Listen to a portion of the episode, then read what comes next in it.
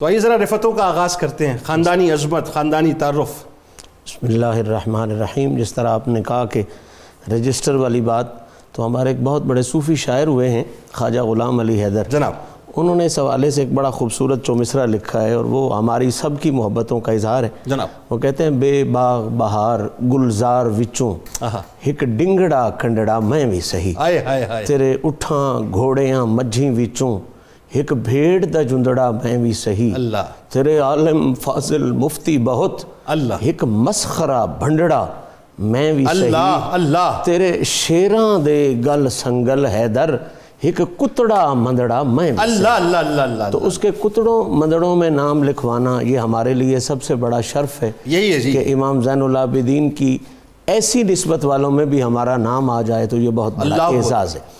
امام زین العابدین کی خاندانی عظمت اور شخصی تعارف کے حوالے سے میں دو تین پوائنٹس اے، کھولنا چاہتا ہوں جو بڑے ضروری ہیں خاندانی عظمت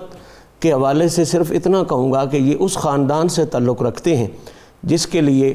قرآن نے کہا ہے کہ یہ خاندان تطہیر ہے اللہ اور بطور خاندان پوری کائنات کا کوئی خاندان اس خاندان کا نہ مثل ہو سکتا ہے نہ مثال ہو سکتا ہے اللہ اکبر تو یہ اس خاندان کے فرد فرید ہیں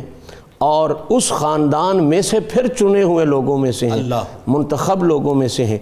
رہ گیا شخصی تعارف تو شخصی تعارف کے حوالے سے یہ بات بڑی ضروری ہے کہ بیٹے یہ امام حسین کے ہیں اللہ اور شہزادے یہ ظاہری بات ہے سیدہ شہربانوں کے ہیں اللہ تو ایک کا تعلق عرب کے بادشاہ سے ہے ایک کا تعلق اجمس کے بادشاہ سے ہے تو آپ کے القاب میں سے ایک لقم ہے کہ آپ سید العرب والاجم کہلایا جاتے اللہ تھے چونکہ ننہال کی نسبت بھی اور ددہال کی نسبت سے بھی یہ شہزادے ہیں مستقل ہاں شہزادے ہاں ہاں ہاں تو نانکے بھی ان کے شہنشاہ ہیں دادکے بھی ان کے اور شہنشاہ کمال بات یہ ہے کہ وہی بات ہے کہ آپ کے والد گرامی شہزادے ہاں۔ تو ان شہزادے کے لیے بھی شہزادی جو منتخب کی عمر فاروق رضی یہی اللہ میں تعالیٰ اسی پوائنٹ کی آئے طرف ہائے، آنا سبحان چاہتا تھا کہ حضرت امیر عمر کا انتخاب اس شہزادی کا قیامت تک کے لیے ایک بڑا خوبصورت راستہ دے گیا کہ اب جو زین العابدین پاک سے تعلق رکھتے ہوں گے وہ مولا علی اور امام حسین کی غلامی بھی کرتے ہوں گے اور سیدنا امیر عمر سے بھی عقیدت سبحان اللہ اور کیسا راستہ دے گیا کہ کیا دیکھ رہے تھے عمر ہاں۔ یا فاروق وہ رضی تو اللہ جانتے تعالیٰ تھے ان آئے ہائے معاملات ہائے۔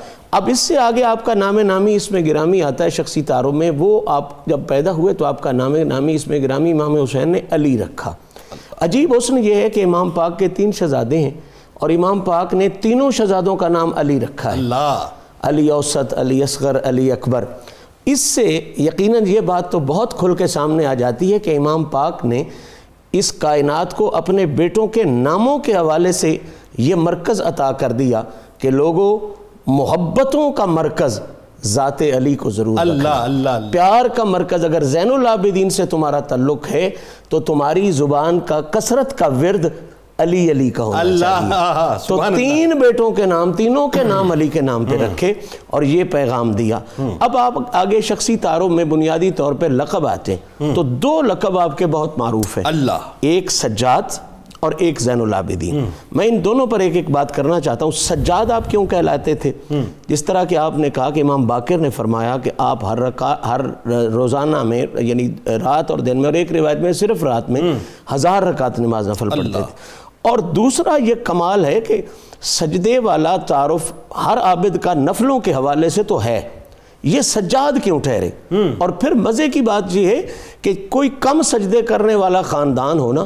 تو اس میں تو کوئی سجاد ہو جائے تو چلے